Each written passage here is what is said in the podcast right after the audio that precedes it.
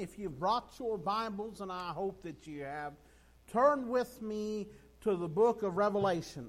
Way back there at the very end of your Bible, to the book of Revelation, to the uh, second chapter. I want to read to you from Revelation chapter 2. I'm um, going to read to you about the church at Pergamos uh, this morning. Um, this is the compromised church or the church of compromise. And compromise, not, not, I don't mean that in a good way either. The church in Pergamos. Revelation chapter 2, beginning at verse 12.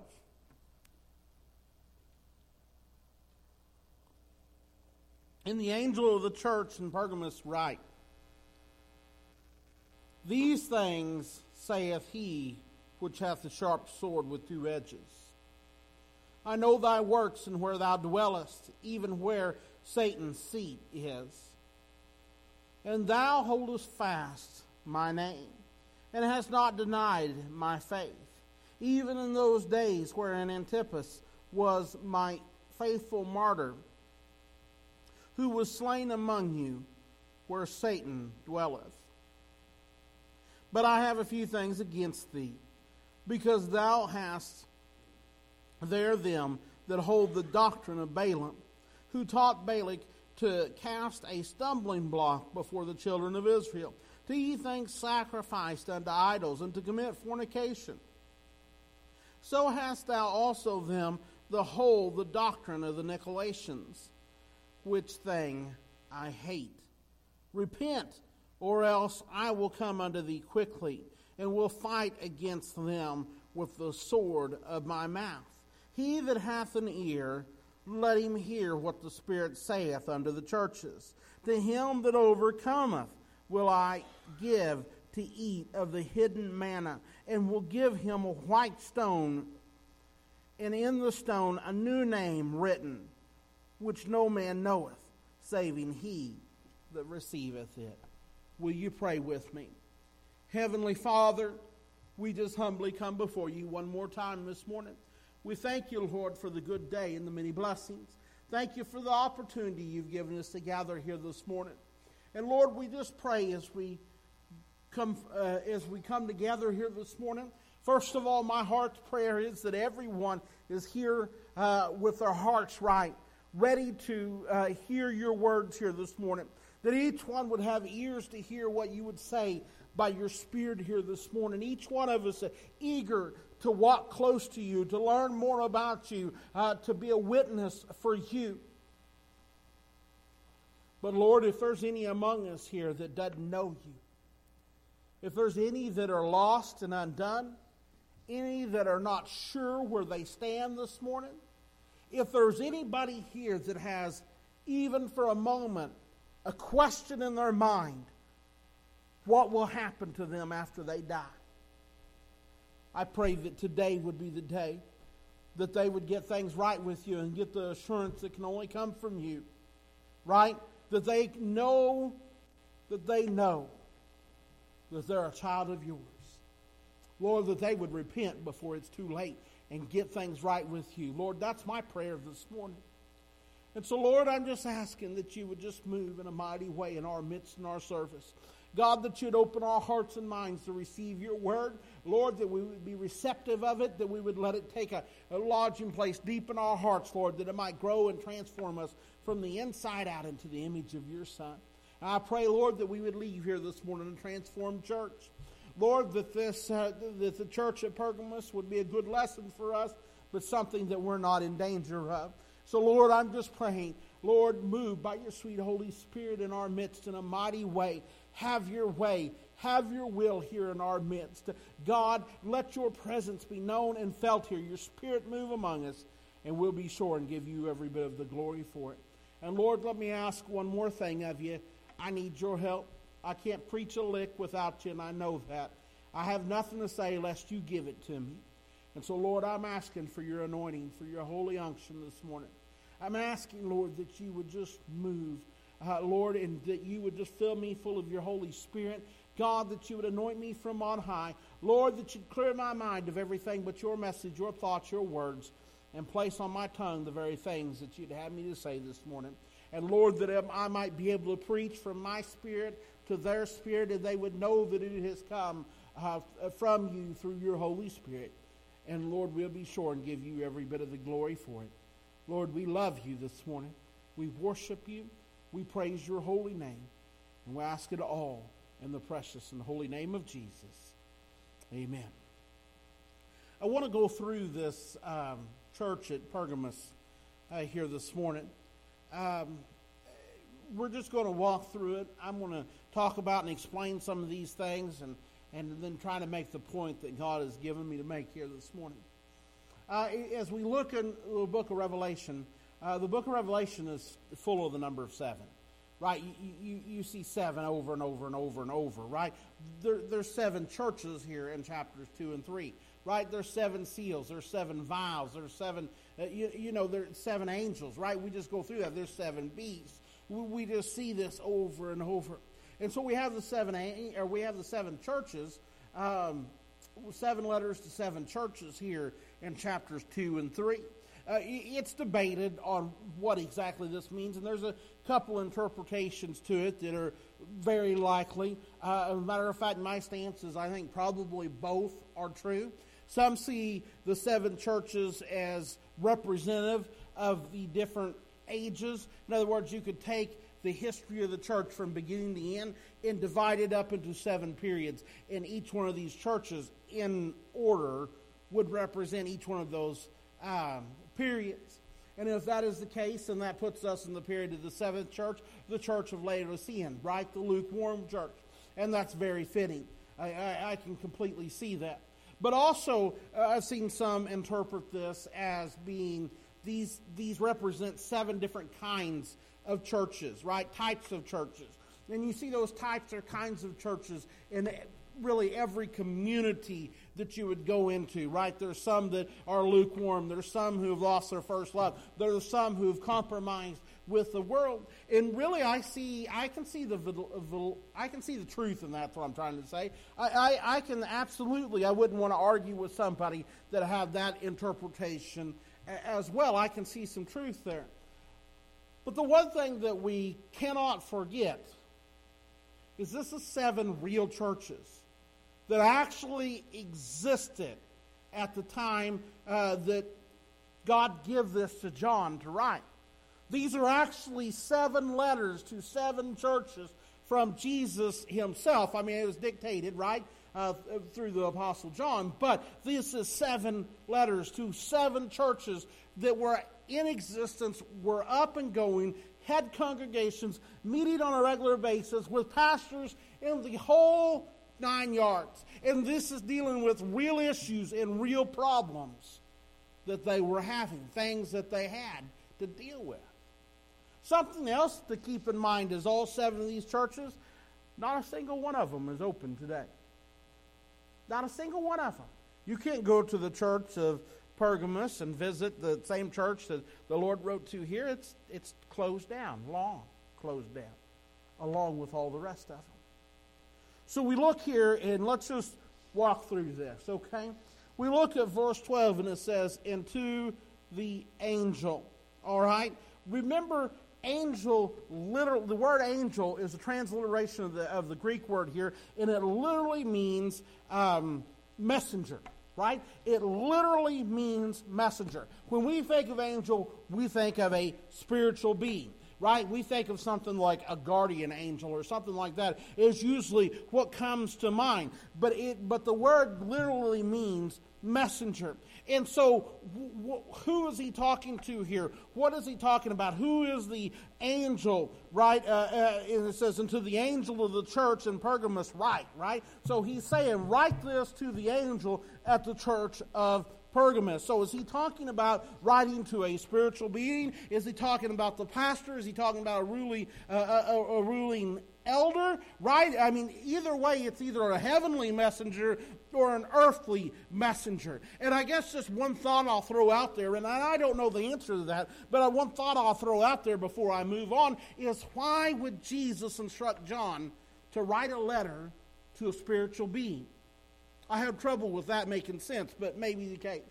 Anyways, as we look here at verse 12, it says to the church in Pergamos, right, right? So Pergamos, right? It, uh, this this this um, this city was about. If you look it up, it was about. It, it, the city doesn't even exist. There's another city there now, but it's about 50 miles north of Smyrna, right? That's one of the other churches that he writes to here. Uh, it was the leading religious center of, of all kinds of various pagan worship in that part of the world. I think there was like four pagan cults that was based out of there. And so anyway, so there was a lot of that that was going on there. And then he says, um, These things saith he which hath the sharp sword with two edges. The sharp sword with two edges is the powerful word coming out of Christ's mouth, right? We see that imagery, right? We start to see that in chapter 1. We see that come to a head in chapter 19 when Jesus shows up at the Battle of Armageddon leading this great army, right? Heaven's army. And there's this sharp two edged sword coming out of his mouth. Well, that sharp two edged sword coming out of Christ's mouth is the Word of God, right? It is the Word of God. This is the Word by which Jesus will judge all, right? This Word is powerful both to judge and to save. So that's what it's talking about there when it's talking about the sharp sword with two edges. And in verse 13, he says, I know thy works and where thou dwellest, even where Satan's seed is and thou holdest fast my name, and hast not denied my faith, even in those days wherein Antipas was my faithful martyr, who was slain among you, where Satan dwelleth. Pergamos was the also the center of what was what they referred to or called, or what we would refer to or call emperor worship. You, you, you, don't, you don't see that much today. Um, the Japanese culture, I know they used to worship their emperor as a god.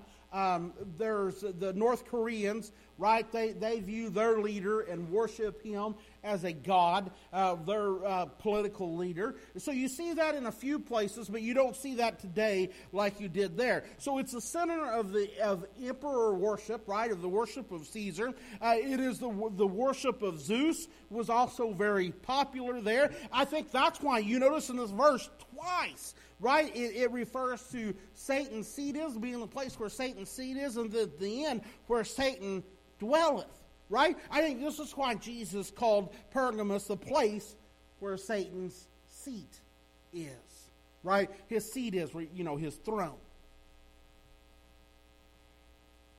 Christians were persecuted there very harshly, maybe more so than in any of the other places of the seven uh, churches, right? They were, they were persecuted because they refused to engage in this worship, right? This worship of these idols and these pagans and all of this uh, uh, silliness and nonsense.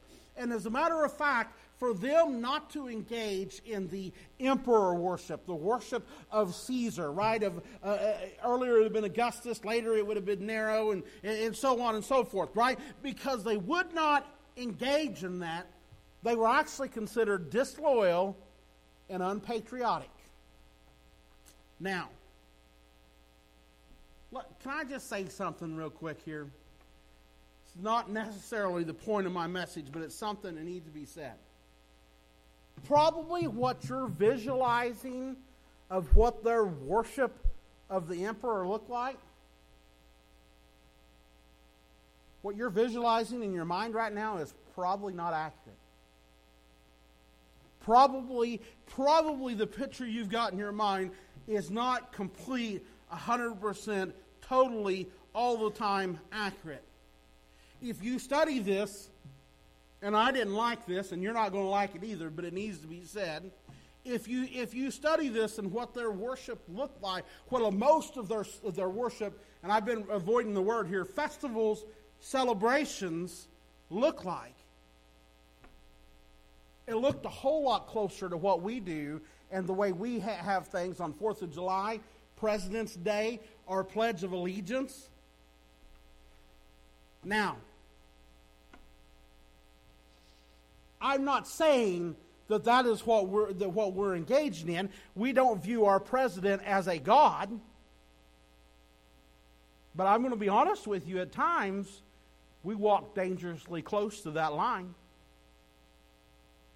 Do you remember how some people thought about Obama?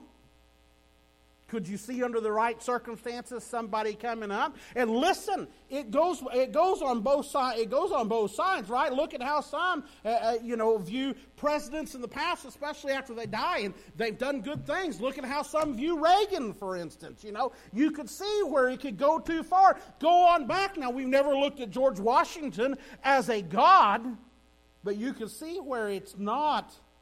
For some people, it might not be quite such a large step. So, anyways, that my point is, is what they were doing obviously is not the same necessarily as what we do, but sometimes I worry that we're a little bit dangerously close. And so the question for them, right? Let, let's get back to the context here. The question for them was, should you take part in what was considered normal civic life, which in, which involved all this worship that was disguised as celebrations?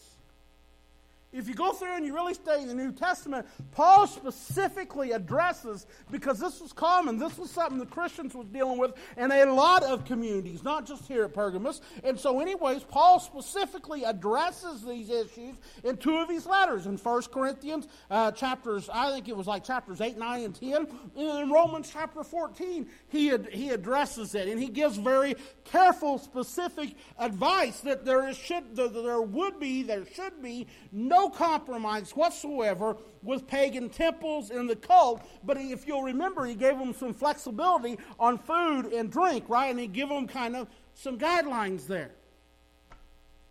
Now, the temptation is always the, with them, it was always the, and with us too, it's always the, there's no point in making a fuss, right? There's no point in standing out, right? Uh, we're part of society, so let's just go with the flow. Hmm. Does that sound familiar with some of the things that we deal with today? The situation for Christians in, in Pergamos was uh, even worse because it was a center of so many of these than it was in places like Smyrna, for instance. Matter of fact, it tells us in the scripture that a faithful man by the name of Antipas had already been killed. Now, we don't know this because the scripture doesn't tell us really anything about him other than he was a martyr and that, uh, that the Lord considered him faithful, right? Tradition says that he was actually the pastor of the church there and that he had actually been burned alive on a pagan altar in 92 AD, in the year 92 AD.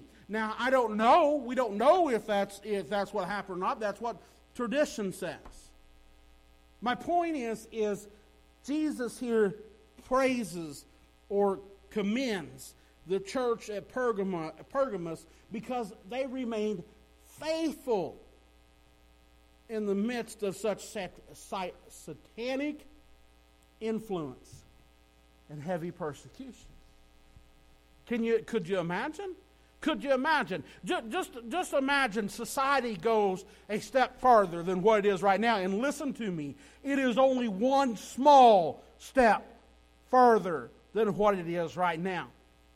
And what if, what if they demand some sort of worship from us? What if there is some leader that comes into place later on, right? Or there is, you know, it's the culture itself, right? It's some of the things that we see that culture is deeming as, uh, is, is deeming as normal that we recognize as sin, right? Homosexuality, right? This changing of genders. And I mean, we could go on and on and on. And what if they had somebody that, that come up to such a level, right, uh, in the midst of all that to be worshiped? And, and, and the scenario here is your pastor, because we refuse they come get your pastor and they kill him. That's what happened to this church. And Jesus is praising them because even in that, right? They're thinking whenever the government is thinking when they come with that kind of force, all of you sitting out there is going to be like, whoa, wait a minute. It's not worth dying for but they were wrong. they were wrong. And he praises them for that. He praises them for that. And he says, even in the midst of all that, right? You guys did not deny the faith. Did not deny the faith. In other words, you stayed true. You held, you held fast to the name of Jesus and did not deny the faith, even in the midst of all that. We look at the next verse of verse 14. But they weren't perfect, they were far from it. They're the church of compromise, remember?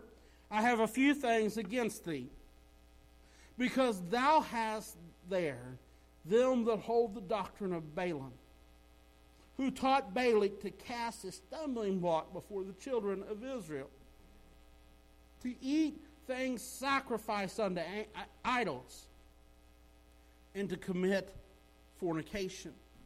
Now, if you remember Balak or Balak, however you say his name, he was the king of Moab, right? He's the one that tried to hire the prophet uh, Balaam, right? You could go back, what is that? Numbers chapter 22, 3 and 4, somewhere in there that you can read about that. Anyways, he tried to hire Balaam to curse Israel. And that backfired. That didn't work out, right? God prevented Balaam uh, from cursing uh, uh Israel. Uh, and Balaam advised, and so therefore, Balaam ended up invi- advising uh, the king Balak uh, to use the Moabite women to seduce the Israel into committing um, sexual immorality, fornication with them, right? Both physical and spiritual adultery, because that's what went along with that, right? Is, is they committed fornication and, and adultery with the women, and they end up offering sacrifices to those women's idols. And it says here that the church at Pergamos was tolerating the same kind of false teachers, the same kind of nonsense, who was enticing Christians to commit both probably both physical and spiritual adultery, adultery but we know for sure spiritual adultery, right? What, what does that mean, spiritual adultery, right? That's cheating on God. Right? Do you understand? That's why the comparison is made all the time, right? If I commit adultery, it means I cheated on Jennifer. If we commit spiritual adultery, it means we cheated on God, right? I am supposed to be true to her and her alone, no one else in my life, right? Am I to be that kind of relationship with, intimate with? And that is the same with God. We're to be true with God, right? He is the only one that we are to have that kind of spiritual, intimate relationship. And when we play around with idols, we cheat, we commit adultery spiritually. So that's what is happening here. The, what the doctrine of Balaam is, is the compromise of Christianity, in this case, with what we would refer to as paganism. It results, that is, what that is, is spiritual adultery. It's cheating on God with idols. We would see it today as compromising with the world. We would see it today as letting the things of the world into, into the church. Right? Here's the thing we are in a day and a time where we are seeing that physically manifest itself and take place. Right? Ever been to a church or heard of a church or seen a church when you walk into it and there is absolutely, it would be hard to tell the difference other than the words and the lyrics of the songs. It would be hard to tell the difference between whether or not it's a Sunday morning church service or a Saturday night club. I'm talking bar, that whole scene, right? Singing and dancing and all that. That's the physical manifestation of the spiritual adultery that has been taking place in the hearts of who is supposed to be faithful to God for a long time. That is the physical manifestation of it, just going along with the culture, right? Just might as well embrace it, right? It's really not that bad because of the things that we've let into our lives and into our hearts, into our homes and our families for decades.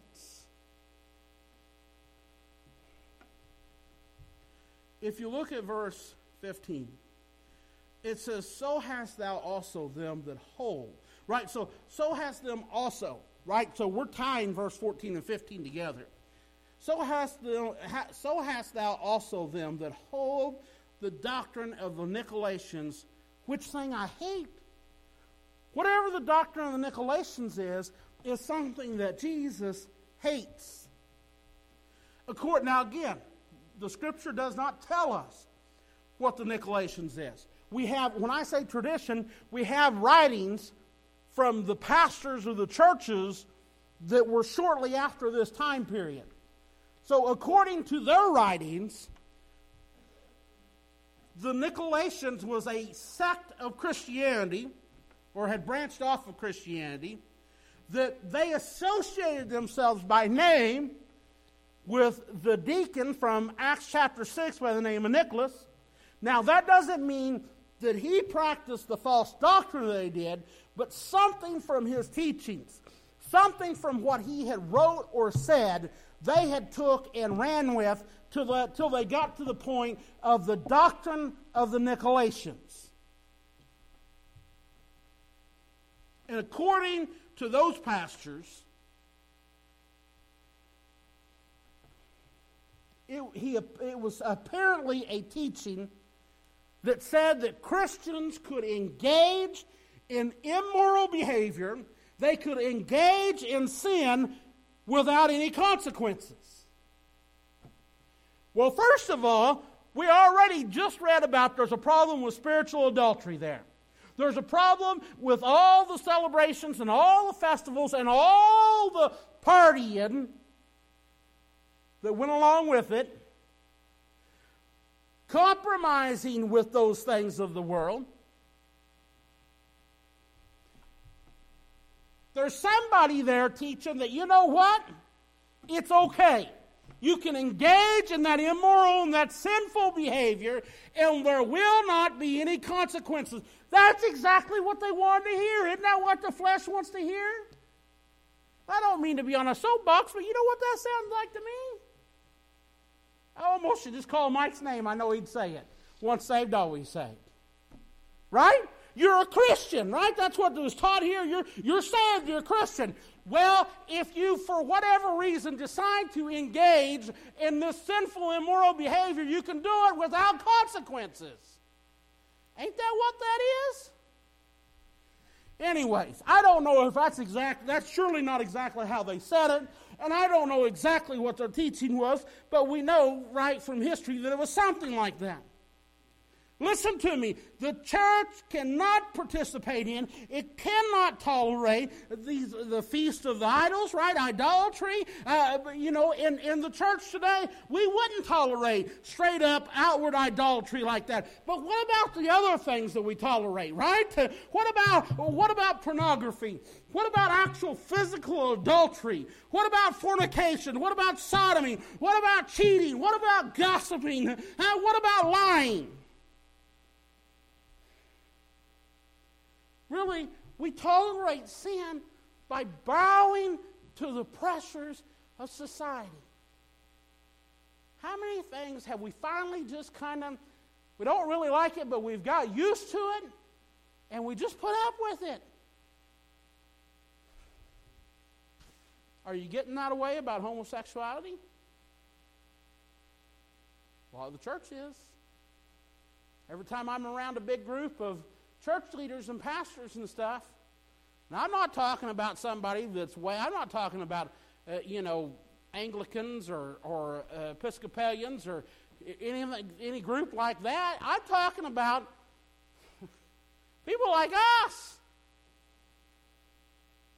The talk is more and more relaxed and accepting.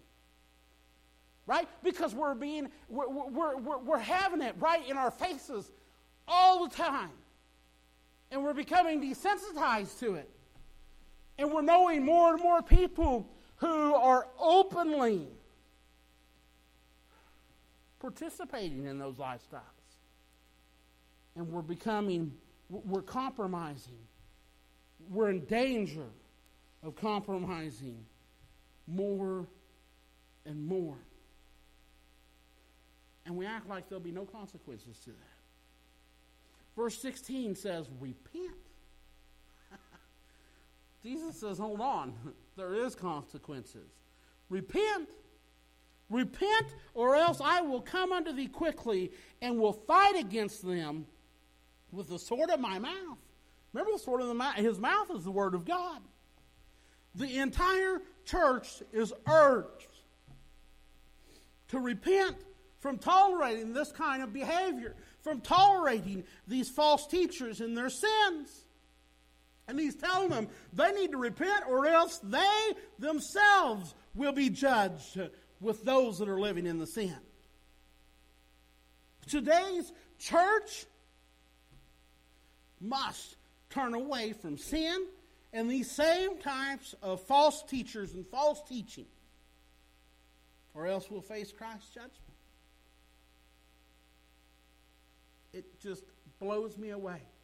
We have more access to false teachers than ever before, and a number of people that ought to know better that will interact and engage with it and just eat that stuff up. He's telling the church it better discipline itself.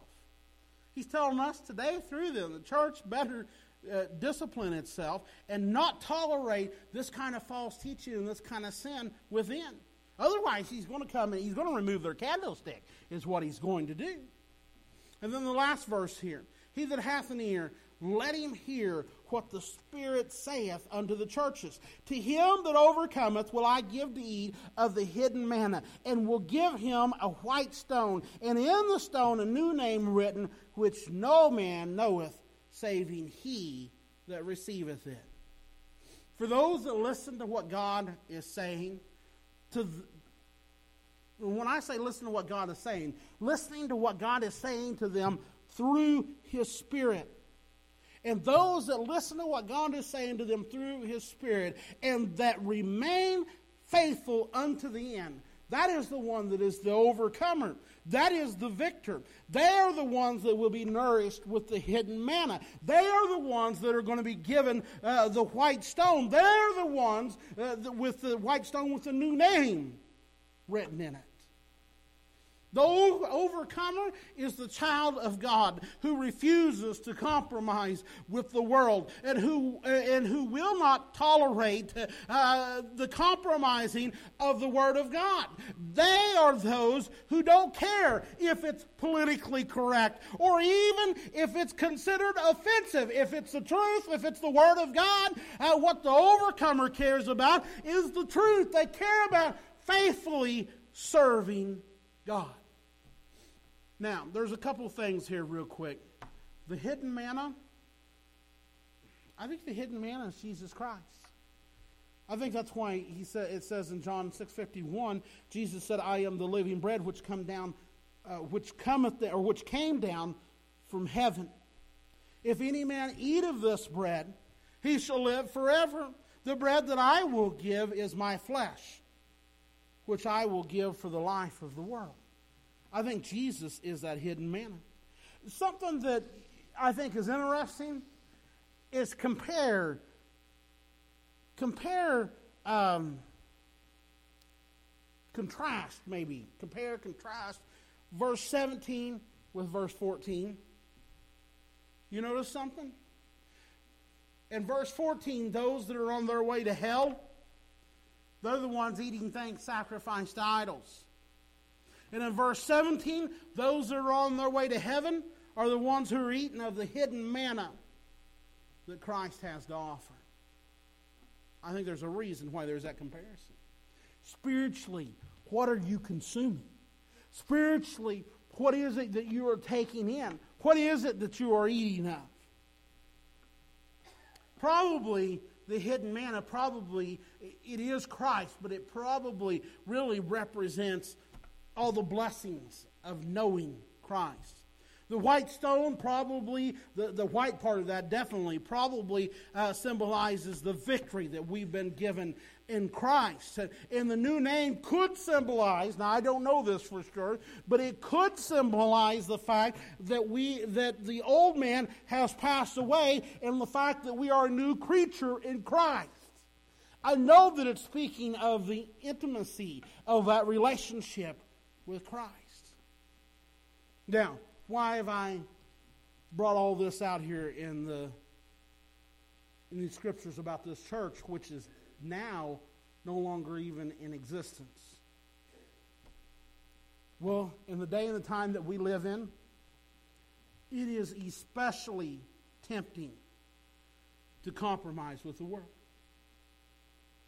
And if we do compromise with the world, then we become just like this church at Pergamos. And, and our end result will be the same as what theirs was. To compromise on issues, issues that the world says we're crazy, that we're out of touch, uh, that we're referring to some ancient uh, book or document on. These things are the Word of God. To compromise on issues of sexuality, on issues of gender, right? It seems crazy and absurd right now, but give it a little time, right? It'll become just as normal as homosexuality has become. To compromise on issues of sexuality, on issues of gender, right? Really, what is that boiled down to? That's on issues of what is truth, right?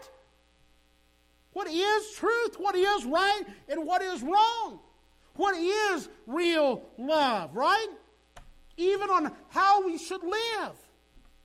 What we should say and what we shouldn't say. Uh, maybe it's because of age. I don't feel like I'm old yet, but I've already got to the point that I just I decided the other day I don't care. I don't care. I'm going to say what I'm going to say that's the truth, and I don't care what it is that they want to be referred to or as or whatever. The truth is the truth. If we compromise on how we should express our beliefs, even whether or not we should pray in public, mark my words.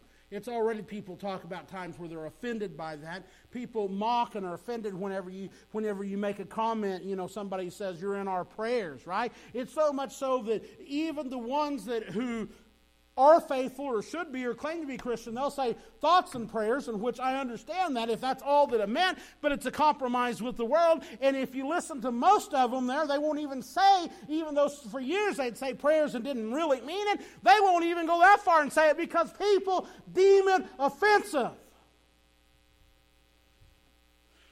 Silly or nonsensical. Mark my words the day is coming where it'll be just as inappropriate to say that you're to pray in public as it is to say so many of these other things that are now offensive.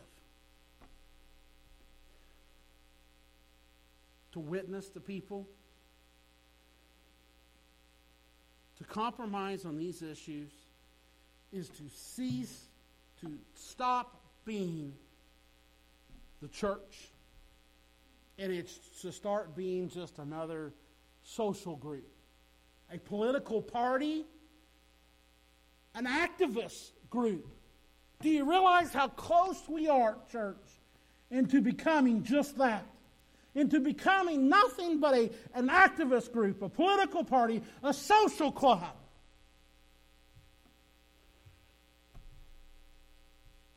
Compromise starts when we begin justifying sin in our own lives. That's why it says in 1 Peter, For the time is come that judgment must begin at the house of God. And if it begin at us, what shall the end of them be that obey not the gospel of God? And if the righteous scarcely be saved, where shall the ungodly and the sinner appear. Jennifer, will you come for a song of invitation? As Jennifer is coming for a song of invitation, I don't know your heart and I don't know where you stand. I don't know what you might be going through, what the Lord might be dealing with you about. But I'm going to ask you to stand to your feet. And I'm going to open the altar. And I'm going to give you an opportunity to come this morning. If the Spirit of God is drawing you, if He's dealing with your heart. Maybe He's convicting you about something. Maybe you're not where you ought to be with the Lord and you, you recognize that this morning. God has brought that to your attention. Now is the time to come. Now is the day of salvation. Don't wait any longer. Maybe God has burdened your heart with something. Maybe there's something you need to do that you've not done. I'm asking you, would you come this morning? Maybe you've got a burden on your heart for somebody who's lost and undone, somebody who's fallen away, somebody maybe who's never known Christ, somebody who you care about who's going the wrong way, that's headed down a path to hell. I'm asking you, if God's burdened your heart with them, would you come pray for them this morning? Whatever the need, whatever the burden here is, don't miss this opportunity. Would you come this morning? Would you come this morning?